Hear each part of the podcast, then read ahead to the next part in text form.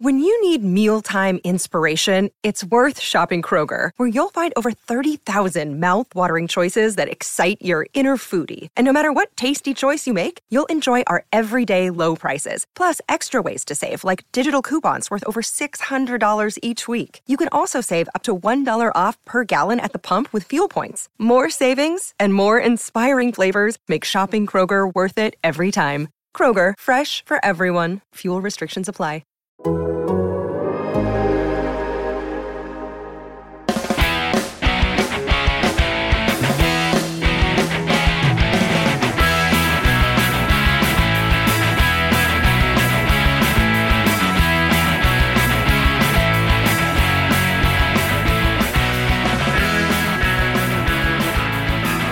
All right, everybody, welcome back to another edition of the Teardown. Just kidding. You know, there's a line in Dumb and Dumber, Jordan, when uh, like he says something like, "You know, just when I could think you couldn't possibly be any dumber, you go and totally redeem yourself," or whatever the line is. So that's how I'm feeling about things today. Yeah, you're in a good mood. You're smiling. You're laughing. Like it's you, you're just you're happy to be here. Like this is not downer depressed Jeff. You don't make me want to like go sip cyanide afterwards. Yes. Well, what reason would you have to be down and depressed after that race? I'm here at Las Vegas Motor Speedway. By the way, my name's Jeff Gluck. I'm along with Jordan Bianchi. And I actually got to see what we think of as the straight up traditional playoff race, where the playoff drivers got to race it out uh, to determine who is the fastest and who is the best in a spot uh, to earn a spot for the final four. Uh, we saw a great battle. We saw some strategy. We saw, um, you know, some exciting restarts. Uh, we saw some controversy, and uh, you know, I, I was like, wow, that was what I was hoping for to see out of the playoffs. We haven't seen much yet. Obviously, last week I was pretty bummed about just uh, the state of everything, and uh, this week right back up and feeling good about the playoffs uh, and the NASCAR season once again. So, Jordan, what you what did you think of the race there? Yeah, I mean that was that was a good race. I mean that was a that was what you want to see out of an intermediate track race in the playoffs, you know, at Las Vegas, and that was fun. It was entertaining. The winner you didn't know who was going to win. You had guys. Some guys were good in short runs. Some guys were better on long runs. You had strategy elements at play. Um, you, you had a little bit of controversy as, as well with Bubba and Kyle. I mean, this race just had it all. It, it was good. It was compelling. And of what we've had a a very topsy turvy, uneven playoff. It was nice to have a race like this. Frankly, I think everyone needed it, especially NASCAR. I, I feel that way very strongly. I mean, it was just nice to. I mean, when you're talking to the drivers after the race, it wasn't like, "How did you get here?" You know, like how did you end up here? What what fluke got you here? What weird gimmicky type thing created this scenario for you? It was like like Chase Briscoe, for instance, right? Like, and we'll we'll talk about each driver as as we go through this podcast. But I mean, here's a guy who was completely out to lunch, just like he was at Texas. Um, and then in that Texas race, finished top five, ends up finishing fourth today. And he was standing there afterwards saying, "You know what? We were we legitimately ran fourth today. We didn't need any help to get there. Um, and in fact, I wish the last caution or whatever hadn't come out because I thought I was going to be able to pass Justin Haley straight up and and beat him, and and I could taste the final four. And you know, he was kind of Briscoe was kicking himself for." Um, excuse me, a move, a bad move on the last restart. He he went, uh, he mistimed the restart, and uh, he allowed everybody to catch up to him, and he was bummed about that. But still, I mean, you know, he's standing there, and it wasn't like a, a mystery how he got there. They made their, they started off bad, made their car better, and you know that's what championship caliber stuff happens. Sometimes we saw that with Jimmie Johnson over the years, and um, excuse me again. Go ahead. No, it, it was good. It was. It's really interesting to see his progression because I mean they were bad at the start of this race, and you think, okay, this is this is the guy who no one expected to get this far. Most people had him out round one. He he, he needed a lot of help to get out of round two, and he gets this far. Okay, he's definitely gonna be one of these guys. And then to their credit, like they they figured this out. They didn't they didn't use gimmicks or anything like this. This was they they went to work and made their car better, and they went through and they started getting better. And Briscoe moved up and you're like, holy cow! Like, man, I didn't think he, I didn't think he had the car to win. It never felt like that. It always felt like, even if he got around Haley, Chastain was better, Logano was better. It just, but he still was going to leave there with a really good finish. And that's what you need to do. Is on your bad days, you need to figure out how to just minimize the loss. And to your point, Jimmie Johnson, that's what they did so well. Is when they had bad days, they made it better. They figured it out. And then you look at this, you're like, okay, he got out of here with a good finish. Then you're going to the Homestead, which is a really good track for him. It's like, okay, all of a sudden, like the, the surprise that is Chase Briscoe, like this dark horse, like he's got some life. Like he's got a realistic chance to get to Phoenix. I don't know if he's going to or not because Martinsville still looms large. But if he goes to Homestead and runs well where he should, you never know. And, uh, you know, on the opposite end of the spectrum, you have the other Chase, Chase Elliott, who, I mean, oh. you would have easily thought these would be flip flopped. Um, Chase Elliott finishes, what, 21st, never was really in the top 20 all day.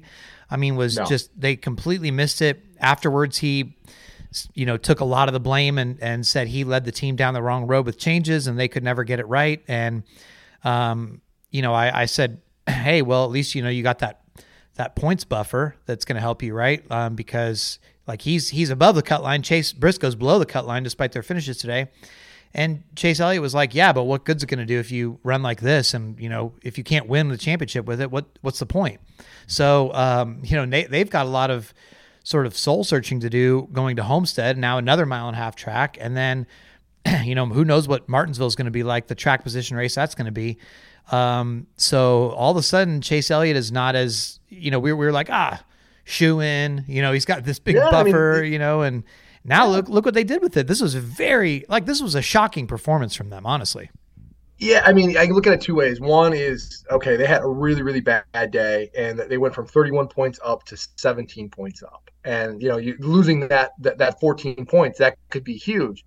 I, I also look at it like this: they had a really bad day and this was the first really off weekend they've had in a while off the top of my head. And they have been even when they've had issues like at kansas they were fast at kansas right?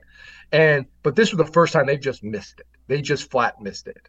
And they still were able to get out of here and they still have 17 points. And yeah that that's scary because if you go to homestead and something happens or if you go to martinsville and who knows what happens there all of a sudden that could be gone in a flash but you know, it, it's just kind of your perspective on things. But I, I was really surprised though because mile and a half racetracks have been good for this team, and Hendrick Motorsports as a whole really didn't do much today. Like William Byron was good, but he wasn't like great at times. Like he kind of had his own issues and kind of faded at the end there with the handle of race car and bottoming out and everything. And it was just, you know, is, is, it concerning? I don't know. It's it's hard to correlate. Is what we saw today going to happen next week at, at Homestead because they're just two different tracks. But I would be concerned if I'm an Elliott fan of losing 14 points because you know how things can happen in Homestead. Like you can have a problem. You, you see a lot of long green flag runs there. If you have a problem and you could fall down in a hurry, and you go to Martinsville and Martinsville is completely chaotic and all hell breaks loose and you're on the wrong end of that. It, th- those 14 points you lost today um, loom large. Well, I tell you what, I mean, I, you know, watching both sort of the, the Hendrick drivers today, the, the remaining Hendrick playoff drivers, um, like you said, Byron. I mean, um, he's only I guess six points below the cut line, but you don't really have a lot of a lot to lean on there to feel like good about their performance, and obviously Elliott as well. Um, you know, on, the other hand of the spectrum, like on the other end of that as well, you know, I, I thought this was going to be a Toyota day, and then maybe like a Trackhouse slash Hendrick. You know, maybe they would be up there as well, and then I really didn't give much credit to the Fords and I mean, Team Penske looked good today. Um, unfortunately, two of their drivers ended up having issues, but the remaining one won the race. And, you know, he also had, even if he wasn't going to win the race, he got a lot of stage points. I think he ended up with 18 stage points or something. Um, you know, Joey Logano, with all his experience, is able to take that opportunity, seize it. Um, obviously, the, the 13 lap fresher tires was the key there, and he was able to pass Ross Chastain really late, late in the race. Uh, great battle there. Um, and now you have Joey Logano going to the final four for the fifth time in his career. Um, and, you know, you could look at it and say, well, you know, I could easily see how he could win that. He could win the championship. And, and it, this hasn't really been a season where we've been like, oh, yeah, Joey Logano is championship favorite by any means. But, um, look, I mean, this has been a wide open year, and and the fact that he's there now, uh, and they have two weeks to focus on what they're going to do for Phoenix, and Ford seems to be, I mean, certainly making gains. Uh, man, how do you feel about it? It's interesting. I asked Ryan Blaney earlier in the week about you know, Ford's chances this weekend because it did feel like this was Toyota. We talked a lot about how Toyota these next two weeks, you know, Chris Bell, Denny Hamlin, these were the guys to watch, and it felt like there was a really good opportunity for them. And I asked Ryan that. I said, you know, do you how do you feel about this? Do you feel like you guys have a chance? You guys were fast at Texas, but it did seem like Toyotas were a little faster. And he said, no, we like we made a lot of gains at Texas, and we feel like if we can continue that progression, we we are in the ballpark with them and we can beat them. And so Blaney was fast all weekend. Logano was fast all weekend, and that, that's an encouraging sign. And it would have been interesting to see had Bell not been caught up in the, the Kyle Larson, Bubba Wallace, whatever we're calling that. I don't think accident's the right word because that was certainly intentional. um, but whatever that was, I mean, Bell had a really fast car, and, and Hamlin did a really good job of po- qualifying poorly and getting his way to the front, and he was in the mix at the end there too. So they did a good job of kind of making the most out of this. Um, uh, well, you know, it's going to be interesting to see what Blaney does from here because to me, this is really disappointing. And this kind of encapsulates Ryan Blaney's playoff in his career. Like he has never made it to the Final Four before. That's the big roadblock for him. And I go back to last year at Kansas. He had a really good, solid year, good point situation, right? Goes to round the first race in round three at Kansas, was running in the top 10. I think he was like sixth or something, late in the race, 30 laps to go or whatever, ends up wrecking. And you know that can't happen. And you're in a really good spot you can't have that happen. And it cost him and he was never able to recover. And again today perfect situation. Maybe he would have won the race maybe he wouldn't have but he was going to finish second. Plus he got stage points. So he was in a really good spot and he's going to homestead good track for him going to martinsville where he runs well. Like this is you're looking at this going this is good. This is what you need to do. This is how you put yourself in a championship position. And then you get into the wall and it just goes down the drain I, I just look at this like this is this this round is is Ryan Blaney's Waterloo. Like he just cannot figure this out. And I don't know if the car if something broke in the car, if he just got loose or whatever it was, but you, you just can't you can't do it. Nothing broke. I mean, we gave him every opportunity yeah. afterwards to sort of explain what happened, and and he's just like, I wrecked. I hit the wall. I mean, can't do it. It was he's Can't do it. boy after the race today. I I'm not sure I've ever seen him just as as pissed uh, he as he was. I mean, he he really knew that was hugely costly to his chances. Um, I mean, just yeah. total bummer, self inflicted mistake, like you said, running second. Uh, had a great car. You don't know what's going to happen at the end of the race if you can just stay in it, and just unfortunately takes himself out. Just really bad circumstances there for him. Uh, I just yeah, it's I, I don't know how you recover from that. That's that's tough. That's a real gut punch there. I'm sure he's going to be eager to. I'm sure he probably wishes Homestead was tomorrow to try to get back out there. But whew, that that hurts, especially you know knowing what we now know about Ford having more speed and they you know figured some stuff out at the Homestead test. It sounds like him uh, Denny Hamlin to the point where he said, "Hey, at this point." Um, we're more Davids than Goliaths, the Toyotas. I was really surprised to hear him say that, but um, he said something interesting that I I did not know about. Maybe this is not out there. Maybe it is. Maybe you've heard of this. He said that uh, I guess NASCAR had taken you know various manufacturers back to the wind tunnel, and they're going to let Toyota change their nose next year and get a new nose because oh. their aero numbers were so bad compared to the rest of the field. Have you heard that? I had not heard that. That is new. That that was what he said on pit road after the race. So um, he was interesting. You know, he was basically they saying pretty like, fast on intermediate tracks this year. Well, but he was saying that you know they've they've done what they can, but they're at a disadvantage on these type of tracks. Despite mm. it seemed like we thought they were the favorites, but they're saying aero number wise, I guess they haven't been, and that um, they're so far off that they're going to be allowed to have a new nose. So that I mean that's what that's what he said. I haven't gotten yeah, that confirmed, and this was just you know minutes ago basically. So, um, but yeah. Um, obviously, I mean, look, I mean, Chastain, I, I really think this this was a great day for him. Um, you know, he he was sort of like, man, if I just, I you know, he felt like he had learned from Logano, and if he had just tried to, you know, maybe do one move different, um, may, maybe he could have blocked, you know, aero blocked. But Logano said afterwards, there's, there's nothing he could have done. I mean, uh, Logano's tires were so so much fresher and his car was so much faster that you know Ross was really trying hard to to do everything he could and and Logano knew that he was going to make some very aggressive, desperate move if if he had the chance. So Logano was like really, really plotting his move and and felt like he really had to break through that. Um, and make you know he'd have one shot to make the pass, or else Chastain would try to do something, and, and Logano was going to be ready for it. But you know, at the same time, I said to Chastain, like, how does this? What, what's this like? I mean, he, just wanted to have a chance at the cup level, right? I mean, it, you can get caught up and man, I, I, I had a shot to make the final four. You know, I'm bummed, but he just wanted to get to the cup level. He just wanted to get, I mean, even the Xfinity level in, in a good ride. And here he was late in a the round of eight playoff race um, with a chance to go to the final four and legit racing for the win. I mean, what a that was a great day for Ross Chastain. I mean, he's really he's got the speed. He's he's driving well. Um, he he's it just feels like he's this close to the final four. Like he can taste it. Yeah, I mean, he, he his bread and butter this year has been intermediate tracks, particularly mile and a half racetracks. No driver scored more points this year. He's had the consistency. No drivers led more laps this year, so this was a big thing for him. And next week at Homestead's the same thing. Like you got to go there and do this again. You got to run top five. You got to get stage points.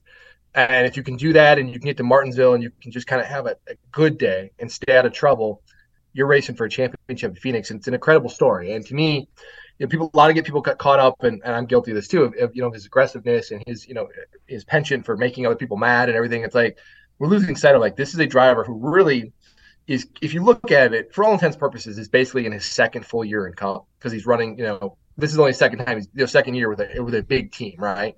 And so like you're learning the nuances of, this, of racing with these guys and restarts and how to manage this and he's done a good job. I mean, it, it, yeah, he's had some bumps in the road, and you can point some fingers and some things maybe he could have done different, but he, you can see like he is getting better, and his he's not making the same mistakes. And Remember, he's going through that big stretch this summer where it's like fast race car, fast race car, fast race car, and just kept wrecking. Not doing that now. Like he's got fast race cars, and he's getting the finishes go along with it. This is the guy who's looking at the big picture, and this is such a good story, and it's you can't say it enough. I'm like, this is a you know eighth generation watermelon farmer who's not supposed to be in this spot, and has every time it feels like he was getting a you know climbing up the ladder, somebody would put uh, you know butter on on the on the next rung, and he'd slip and fall, right? And yet he's figured this out, and he's in this spot, and he's making the most of it. It's a, it's a really it's a great story. NASCAR hasn't had a story like this, like this Cinderella esque kind of underdog story in a, in a long time. It's it's really refreshing. Well, and I mean, when's the last time he made somebody mad? I mean, not it's in the playoffs, right? No. Well, did Kyle Busch say something about him at post race? Oh, they were. Did they? I didn't. I missed the Kyle they Busch stuff, but yeah, they were. They were sort of uh, bumping a little bit on the cooldown lap, right, yeah. or something. Yeah. But I mean, it doesn't make take much to make Kyle Busch mad, but doesn't. Oh, I didn't realize that. but uh, you know, I, I, it just feels like um, you know, I was Logano was one of the people that was mad at him at one point this year. And yep. Logano's in now, so he's not going to do anything. As we've talked about on the podcast, as long as Denny's still trying to make it, he's not going to do anything. Yep. Um, you know, what Kyle Busch going to try to take Chastain out or or Austin Dillon or somebody like that? No. no. So really, at this point, I mean, it's it's Chastain having a chance to go do something, um, and I, I don't see I, I see more clear sailing for him. Um, He's plus 18 on the cut line. He's second in points now. Um, he's in a good spot. He's in a really good spot. And I really think that, you know, he's got a chance to to win it if he gets there. Um, Trackhouse has surprised all of us all year, especially me, obviously. So, you know, you you definitely can't count him out. And it, it is a great story, like you said. I mean, the Chase Briscoe story is about as good as it gets too. I mean, a guy that was really on the scrap heap, and um, you know, that's that's very rewarding as well. But um, you know, the one the one driver you and you mentioned it, I mean Christopher Bell, and gosh, I I, I can't even keep track of all the ups and downs. Um, you know, every week on this podcast, it's a wild change of fortune for this guy because, as we've documented, you know, three top fives in the first round, and um, you know, Adam Stevens was saying today after, after they, the wreck. I mean, he was like, it actually we had some bad luck that round. We could have done even better. Um, then the next round they go, and it looks like they're going to be absolutely done after Texas and Talladega. And, you know, they're going to run seventh or eighth at the Roval. They get the late caution with the sign. Um, they're able to turn that into a win and, you know, pull themselves out of the scrap heap. Then they come to this round, which is supposed to be the straightforward round. and he's super optimistic um, coming into today. Oh, you know, we've really got the speed to go win. And actually, I think you know, and Adam Stevens said it. They they might have had a winning car today. I mean, they were gonna have a shot, and uh, then the Bubba Larson thing happens, and and we'll get into that, of course. But for, from Bell's standpoint, what another massive blow and a massive setback. Now he's probably going to have to go. I mean, not probably. I mean, he's pretty much going to have to go win to. Homestead. Um, I mean, I guess you could try to win Martinsville, but that's a. I just don't see that happening. Yeah. You? No, I, I think Homestead's his shot, and that's it's weird. Really yeah. unfortunate for him, you know. It is. I mean, he's he's had. I mean, I'll push aside his troubles. He's been probably one of the most consistent, maybe outside of Elliott. Like he's been there every step of the way, and it's just uh, things outside of his control keep happening. It's unfortunate. He had a really fast car today. I mean, people on the radio were tell, saying that he and the, the 22 were the two fastest cars. Well, 22 won the race, and 20 was right there. And I think it's fair to say he probably would have been in the top five and been in a good spot. And Homestead's a really good track for him. And now it feels like so many drivers, it, for so many drivers, Homestead looms large. Like you have to go to Homestead and do well. Otherwise, to think that you can go to Martinsville and win – I don't know. I mean, I, no offense to Chase Briscoe, no offense to Christopher Bell. I, I, just don't like their chances to win at Martinsville because there just seems to be a certain group of drivers who tend to do well there consistently, and we'll see. Um, it just it sucks, and it sucks that this was he was taken out by something that frankly shouldn't have happened, and also by basically a teammate as well, and that's that that's gonna sting. And you can you can say all you want to about how it's just you know you get the short end of the stick, but really you got to feel like someone's taking taking the short end of the stick and they're beating you over the head with it because this just repeatedly he's just getting stuffed and it's just it's unfortunate. Yeah, that's brutal, brutal development. Let's talk about what happened there with Bubba Wallace and Kyle Larson. So obviously, it looked like you know they were racing three wide for a minute there. Harvick was in the middle. Harvick backs out they go into the corner, and Larson, you know, drives it in a little bit too deep and kind of comes up the track and ends up putting Bubba in the wall. Nobody's disputing that that was, you know, a mistake by Larson. Larson explanation for that was, hey, I, I feel like I have not been aggressive enough and I have not been, you know, taking advantage of my speed enough. Oh, do you hear that in the background, Jordan? Inspection's complete. Inspection's hey! complete. So we don't have to have another podcast where uh, something yeah, happens in the good. middle of it. Yeah. Anyway, so uh, uh, yes. Is the eleven is the eleven the random by the way? I, I you know I missed that as we were talking. Oh, I don't know. I didn't you talk, see I'll my email. Uh, anyway, so Larson says afterwards, like at, at the care center, like I, you know, I feel like I haven't been aggressive enough. I haven't taken advantage of our speed enough, and I'm trying to, you know, be more aggressive. What? Who's the random? Uh, it, it's it is a Toyota, but it's not Hamlin. Oh, who is it? It's Ty Gibbs and Suarez. Ty Gibbs and Suarez. Okay, interesting. And the way I read, I way I read it, it said the Gibbs cars or the Gibbs car, and I was like, oh, they're taking all the Joe Gibbs racing cars. Oh, oh, I see. Well, Sorry. I mean, uh, if Ty Gibbs was penalized, Denny Hamlin would have to pay money. That's true. That's so. true. Maybe this is a uh, backdoor way to kind of, uh, you know. Oh. Anyway, uh, so yeah, so Larson said, you know, basically I was trying to be aggressive, made a mistake. You know, he's right to be mad. However, I mean, obviously, Bubba Wallace. I mean, you you can't do that. Um, there's no, not one person would say, oh, okay, it's okay to drive down the track and hook him. Obviously, I don't buy the explanation whatsoever that his steering was broken. Um, that was a completely, you know, intentional takeout. Now, I mean, I don't think any of that's in dispute. The question is, from NASCAR's standpoint, how will they react to this? How should they react to this?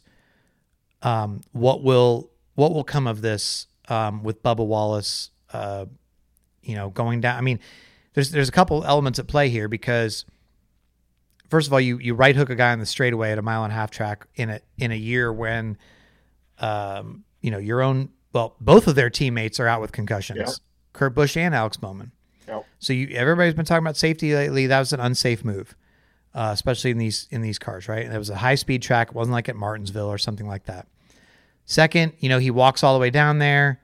Um, you know, uh, you could probably say it's still a live track. I don't have as big of a problem with that. I know some people did, uh, but I think that was that was okay. Now you know you go after Larson, who obviously doesn't fight back. Larson wanted no part of the fight. I mean, he's, Larson's a little guy. He's he's said constantly he's not going to. He wanted no part of that whatsoever. Yeah, he was just going to defend himself, you know. But if there's um, ever a guy that should have kept his helmet on, it should have been Larson.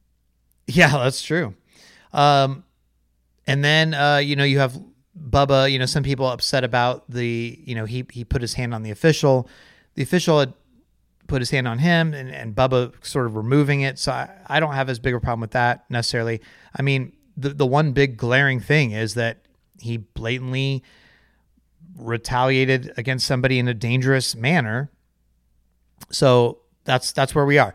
So Jordan, what will NASCAR do and what should NASCAR do? Those are two different things. What what's your take? You ready for this hot take? Okay. I don't have one. I, I don't know. I, I can make a case why he could should be suspended. I can make a case why he shouldn't be suspended. Um, I, I don't know. I do not like the fact that he took Larson out. That was really dangerous. Larson is fortunate in a way that he bounced into uh, Christopher Bell's car because otherwise the impact with the front stretch wall would have been bad with the back end of this race car probably, and Larson could have been injured. And that that is concerning, and that can happen. So if you want to hand a, uh, a one race suspension to Bubba and park him for a week and say, listen, this is the precedent going forward, I understand that. I get it. I don't have a problem with it. My only issue, if you will, is what does this do in terms of um, how things are officiated going forward? Is this a case by case basis where you have to take into account the, the track? Like if this happens at Martinsville and you spin somebody out, is it not a problem? and you know, or is it because it was a higher speed track and Larson could have been hurt? I mean, that is where I, I you know, I, I, like to have consistency and precedent, and so that you know, if you're, I, I feel like you should have a almost across the board penalty, and not on a track by track, case by case basis. So, I don't envy NASCAR.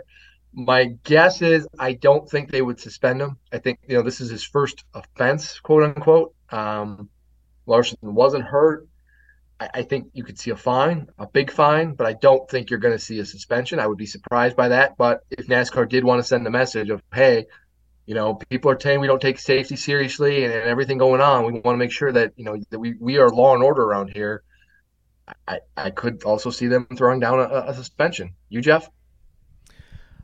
I think that NASCAR needs to suspend Bubba Wallace. NASCAR should suspend suspend Bubba Wallace um, for one race. You cannot have this. You just can't. Um, not not at a track like this. Um, you know, playoffs or not playoffs, you just can't have a situation where a competitor loses their cool. And look, it, eh, Larson did this in the, in, in the clash. Um, he lost his cool and took a was, was it Haley or Ty Dillon? Haley. Haley, right? Haley. Yeah. Um, and, and stuffed Haley into the concrete barrier. And Larson said, "Look, I've I've done it before, so I get it." But in this situation, um, high speeds, uh, I'm sorry, that's it's dangerous. You can't do that. And if they don't suspend him, look, all the other drivers are watching what they're going to do here, and you know I, I, think that sends a message. So you have to set an example. Um, I think it's going to be very difficult because of extenuating circumstances for NASCAR, because they're going to say, "Gosh." First of all, Bubba Wallace is obviously the most polarizing driver. He's the yeah, one driver is you know outside of NASCAR that probably everybody knows.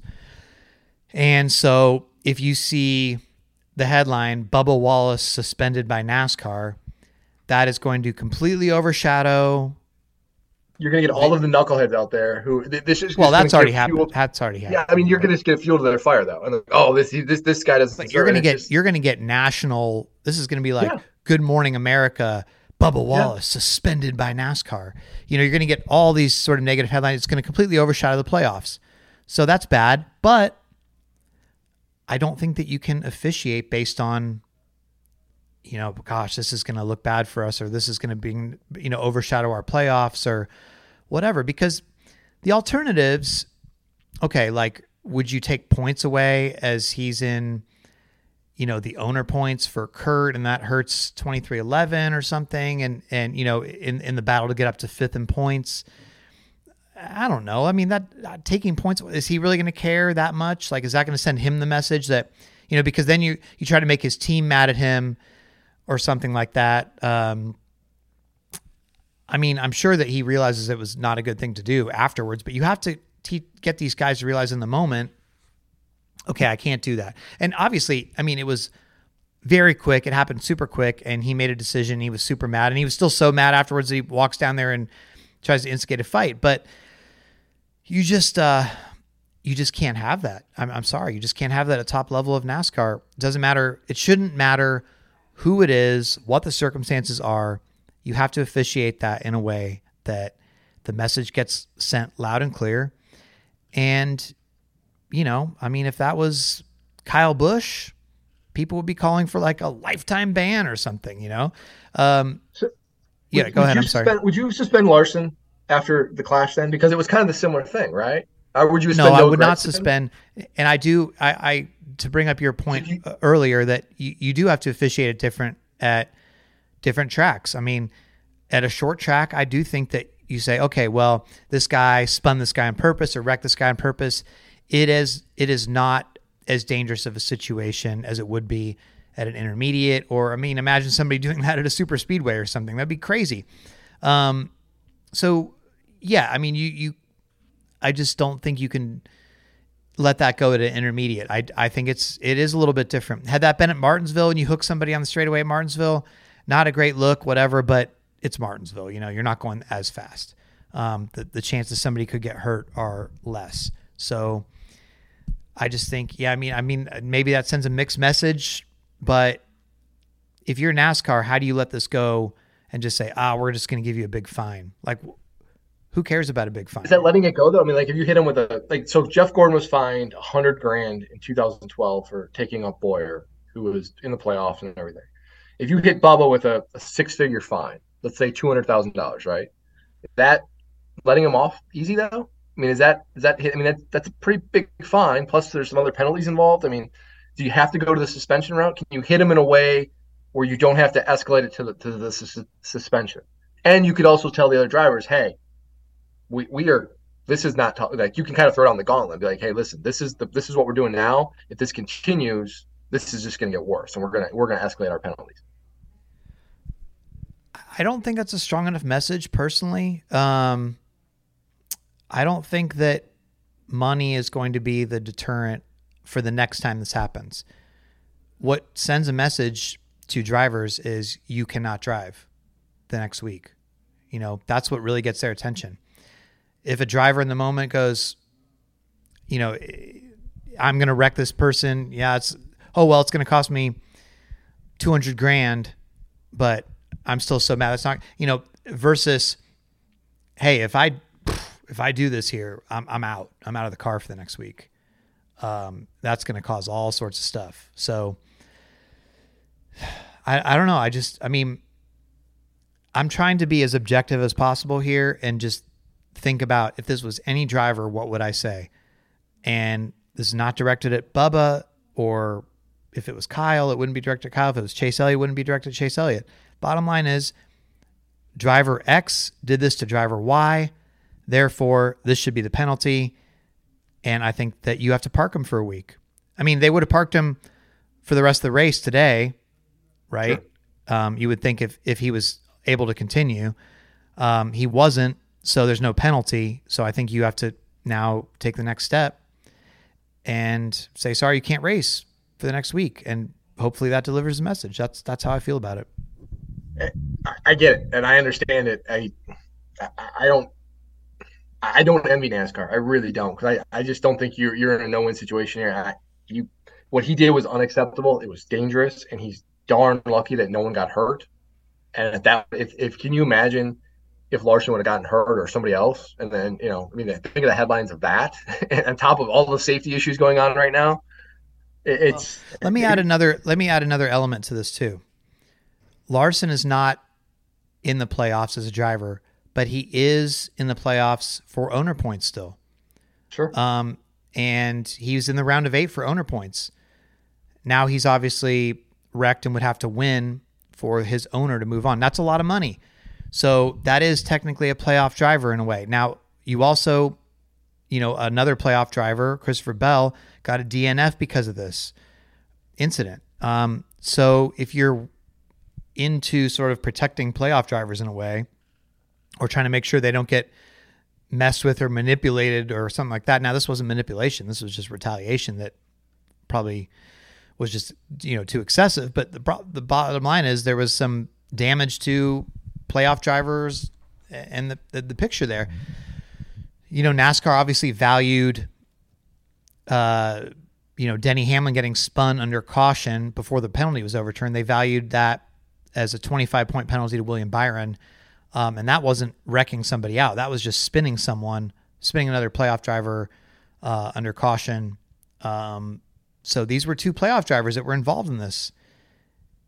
Um, so I don't know if that if that adds to it or not, but I, I just the bottom line is you you have to discourage this going forward. So how do, how do you do that other than issue a suspension? There's no again, the, the points, money, I think it's maybe a symbolic thing, but I think you really have to. How how surprised would you be if they did nothing at all? Like nothing, no penalty, no point, no points penalty, no nothing. Correct.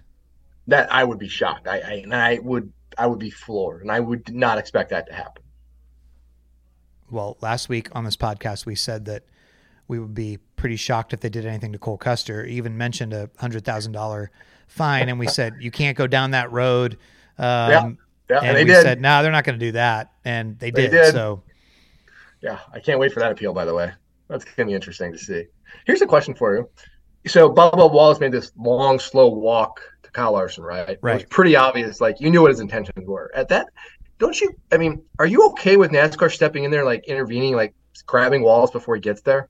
Like, let's not let this escalate to something even more. Or at that point, the ship has sailed. If these guys want to fight, let them fight. I, and again, I can't believe I'm saying this because again, I'm Team Chaos, and you know that's you know that's entertainment to some level. But I feel like this could have also you, could have this should have been shut down before it even got to that point. Um, I'm mixed on this one. I'm mixed on this one because you know there's been criticism before, like okay, two two drivers start to fight on pit road and the officials jump right in and separate them. And you're like, let them you want the sport to be like this and use this for highlight reels and stuff like that as a selling point for commercials and all this stuff. So let them duke it out. Um, so that that's one part of it. On, on the other hand, I almost feel like I actually am not. You said it was clear what his intentions were. I don't know that I thought he was going to go down there and and fight him or or try to go at him like that. I thought they might get in some sort of heated conversation like what the hell was that kind of thing, you know? Um, sure. and and and maybe it would escalate, but I didn't think he was just going to go down there and just you know, the Kyle Busch Vegas walk essentially. Uh, you know, the long march to get to Joey Logano yeah. and then pop. You know, I didn't think that you know, because Bubba had a long time to think about that, and Bubba was overreacted with his aggression. I mean, the, the other thing about that is um, Bubba's car was not going to be a DNF after hitting the wall, right? I no. mean, he he he might have had damage, or they might have had to replace a toe link or something. Maybe his chances of winning were going to be done, but he wasn't going to like completely destroy his car until he wrecks Larson like that, and then they both go crashing. So, um, by the by the time Bubba got down there, I kind of thought thought Larson was, you know, Bubba had made it made his message clear. You know, like he had already done his act.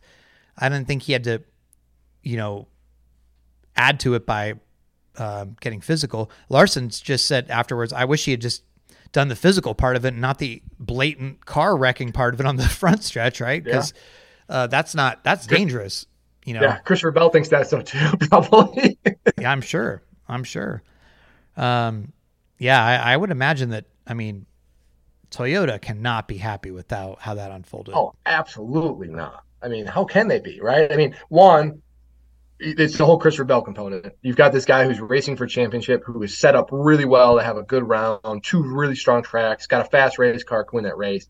You're stupidity. Let's just call it that, right? I think that's fair. Um, took out your teammate racing for a championship. Um, two, you yourself had a good race car, potentially a race winning race car. Who knows what the damage would have been, whatever. But again, we saw Kyle Busch come from the back after he spun out. Like you can fix these race cars, right? Like it was fine. And you just potentially threw that away. And three, you know, we're, we, Bubba is, is Bubba's emotions sometimes for a long time have gotten the best of him. And that's not led to the best decision making. And really, in the second half of this year, why he's been on this upswing is because he has done a really good job of keeping his emotions in check, not letting his anger when things go wrong get the better of him. And it's no coincidence that really since Nashville, when he started to kind of really work on this a lot, his performance has gotten better and better. And this was a huge step back. And so, yeah, I mean, Toyota's got every reason to be pissed. They should be, like, for a lot of reasons. And the fact that I, I go back to what I said, like, you're, you, it's really unfair to say this. It is incredibly unfair. Bubba Wallace is held to a different standard by a lot of people, and it's not fair. He shouldn't be, but he is. And you just gave all of those knuckleheads out there reason to say, "Oh, see, I told you." And it's like it's not fair, it's not right, but that's what he's going to have to deal with now from going forward. It's just going to get thrown back in his face from here to eternity. Yeah, I could even. I mean, my Twitter mentions today. Oh, it's after that. It was. It was. It wasn't the I mean, just the sheer volume. Um, I think by the time I had gotten, by the time I left the press box and ran down to the infield care center and then got back, you know, to the media center after that, I, I had like 1,100 new replies on Twitter. Just what? Just this massive stream of people, just like all just furious over what had happened or whatever for various reasons. And yeah, I mean, I think, like you said, it was a giant step back for him. He's come so far. It seemed like he he had maybe move past this. I mean, this isn't like rage quitting on iRacing and then Blue Emu gets mad at you. You know what I mean? Remember that whole thing during oh, the yeah. pandemic? 2020.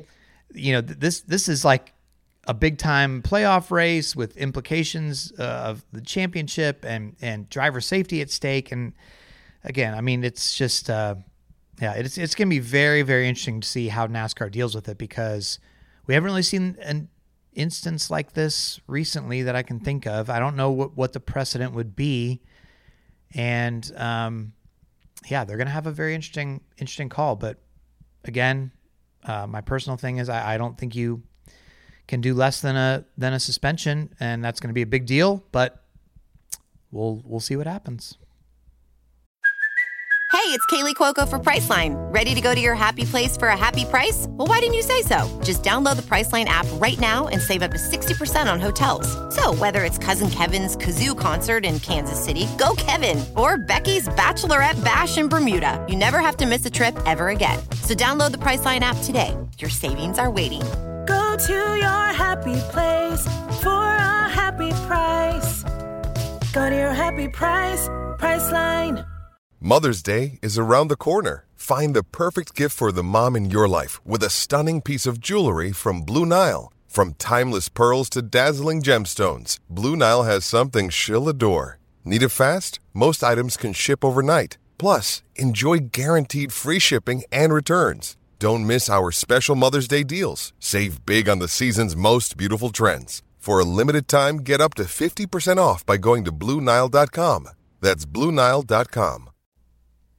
So, um, on the other hand, uh, I was just very pleased with how the race played out as a whole. Um, it just, uh, I don't know why this was so refreshing in the sense that I just don't think we've, I mean, I guess there's been really no situations so far in these playoffs through the first couple rounds where you had playoff drivers, you know, going head to head for a playoff spot in the next round and just, you know, getting the chance to race it out and us saying, okay, this is what happened. This is why this person's advancing. This is why this person's going to the final four. Um, that was what I want to see out of the playoffs as a whole. You know, the the best drivers of the year getting down to this spot um, with everything on the line, final laps, and showing their talent, showing their skills, showing their team's ability to build fast cars. And uh, I just thought that was, you know, that was the palate cleanser that everybody needed. That was the refresher uh, everybody needed today. And uh, I will leave here feeling positive again about NASCAR after last week, which, by the way, I appreciate. I got some DMs, Jordan, that were like, oh, you know, you, you sound really down about the state of NASCAR right now. And, you know, I, I feel you and you're speaking for the fans and you're speaking for a lot of us how we feel. Then I got other DMs that were like, your podcast, I mean, if you're going to be like that, it's like unlistenable. Like I couldn't even, I couldn't even make it through your podcast last week because it was so bad because you were, you were just so sour. Um, I get that, but I'm, it's tough because I try to, I mean, the whole thing of this podcast is we're doing it in the moment right after a race.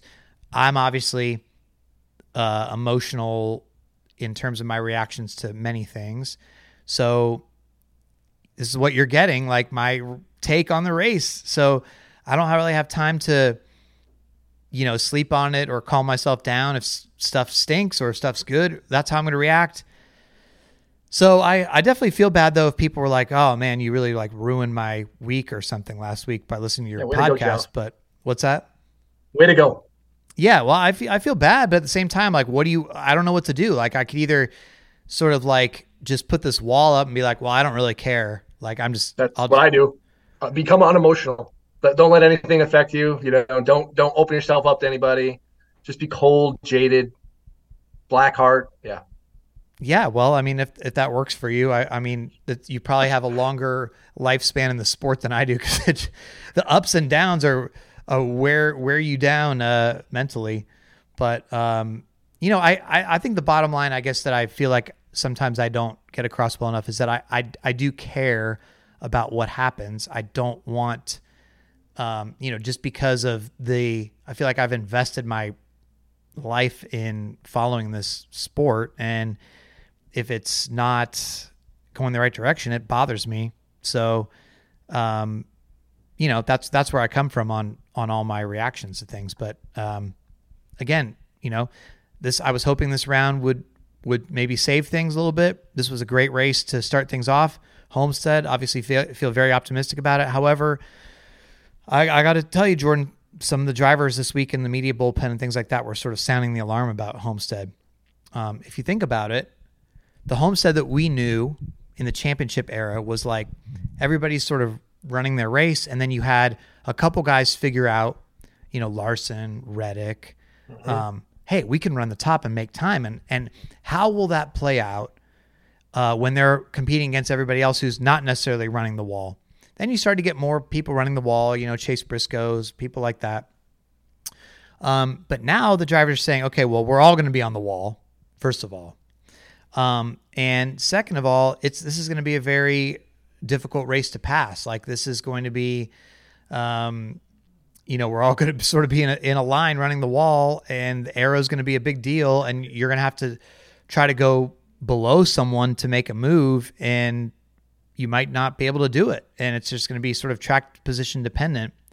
That said, there's some hope because you know tire wear is going to be a thing, so you could have the comers and goers. Let's hope that that's the case.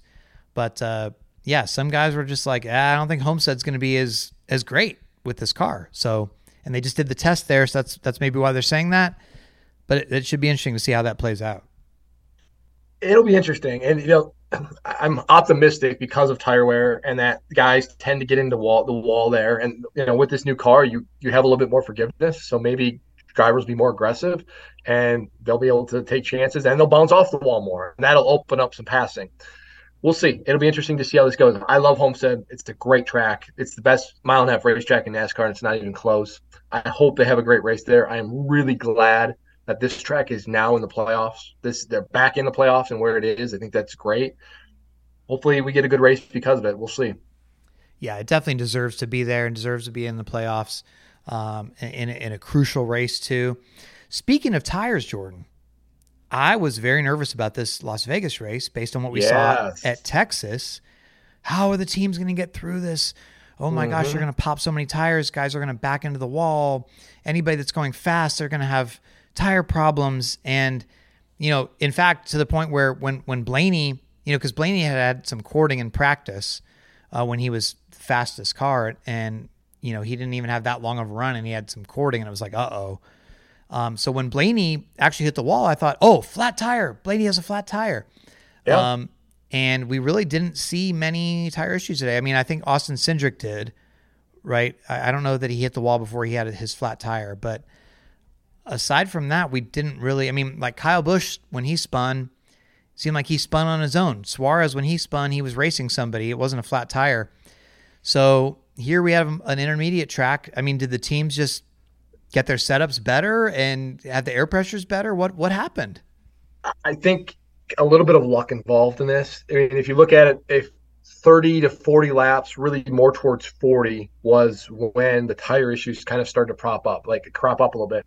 You heard it like towards the end of stage one. Guys were coming on saying, oh, I'm starting to get vibrating a little bit, right?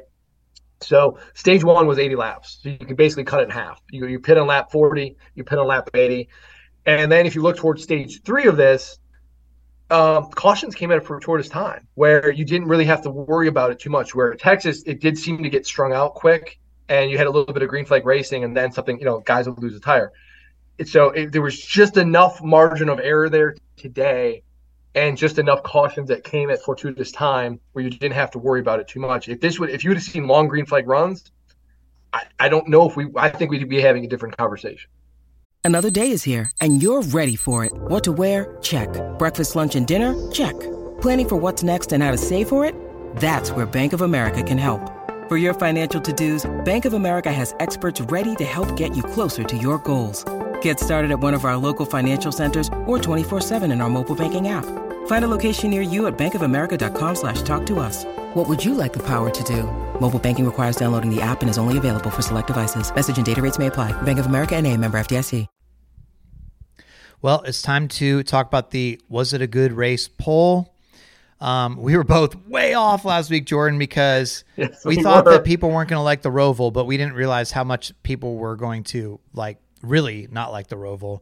Uh, what was it, eighteen percent or whatever it was? I mean, that was it was one of the worst uh, races in poll history.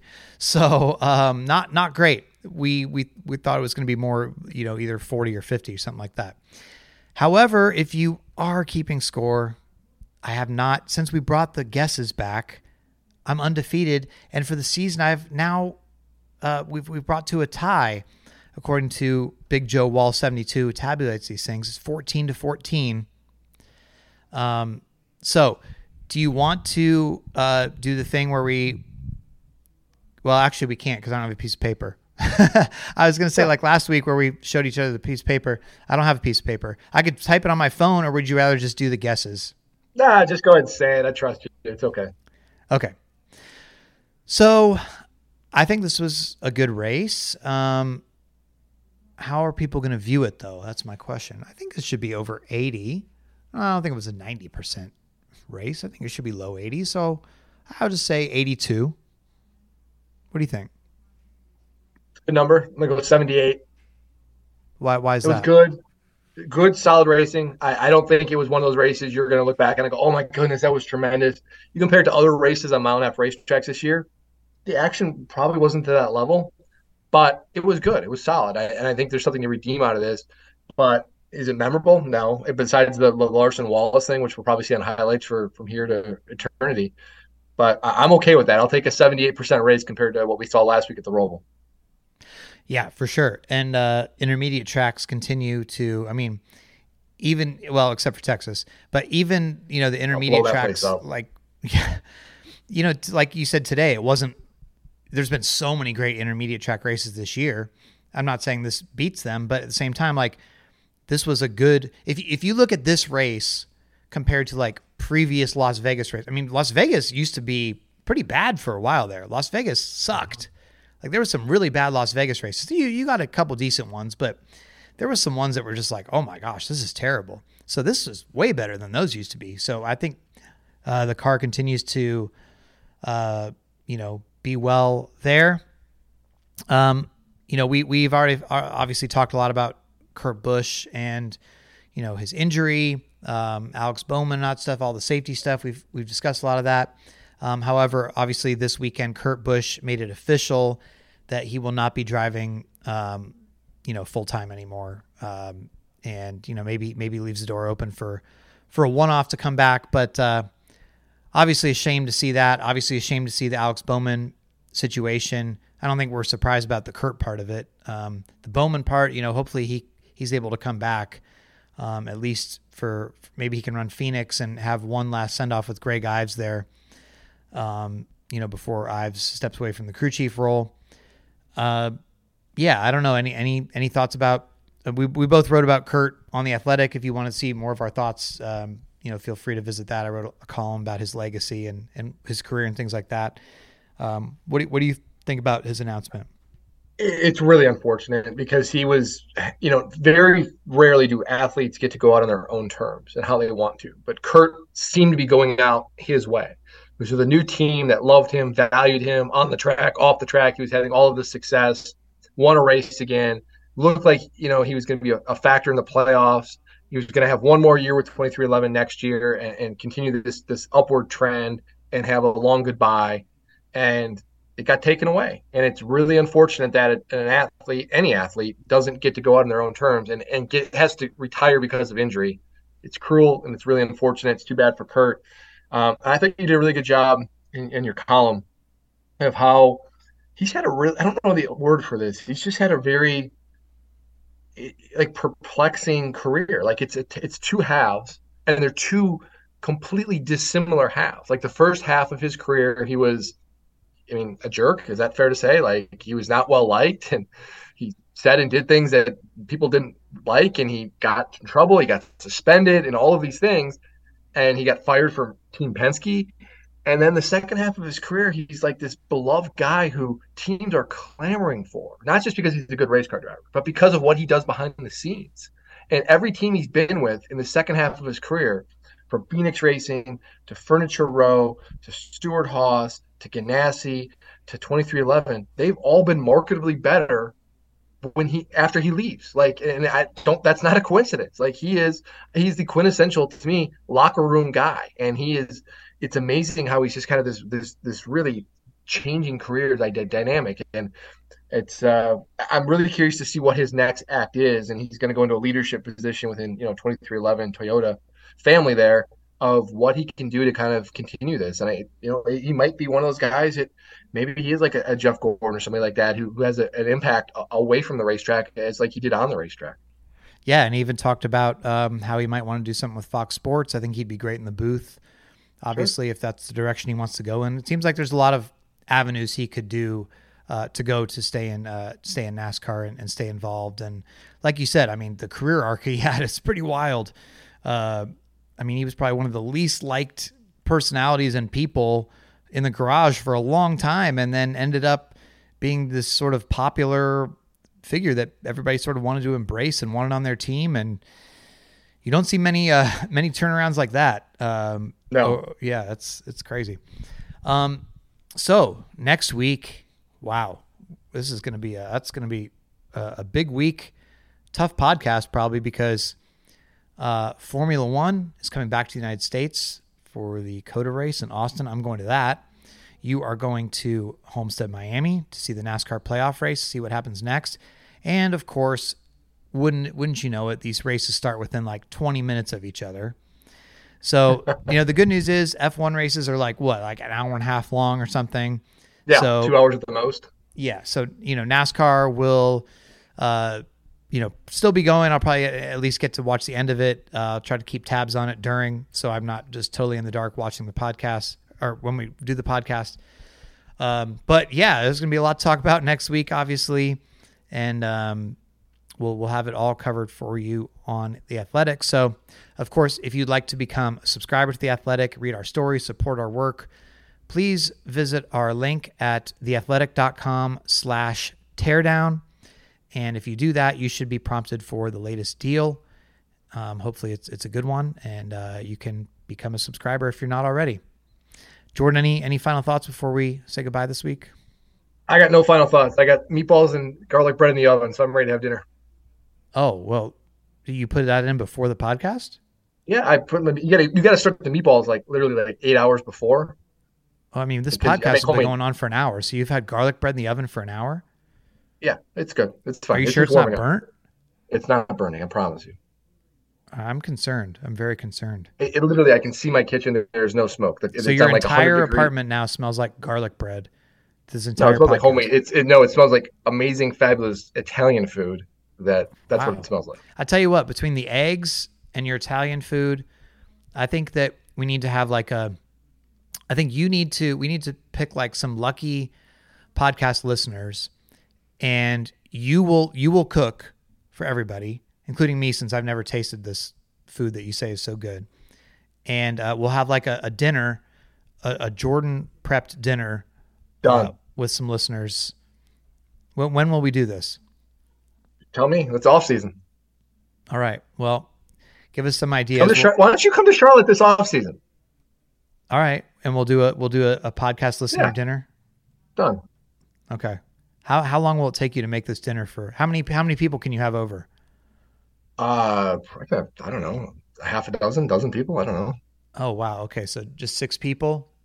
Yeah, I don't know. You can figure right. it out. That's that's the easy part. I mean, I'm Okay. telling you, that's worth it though. My meatballs are mouthwatering.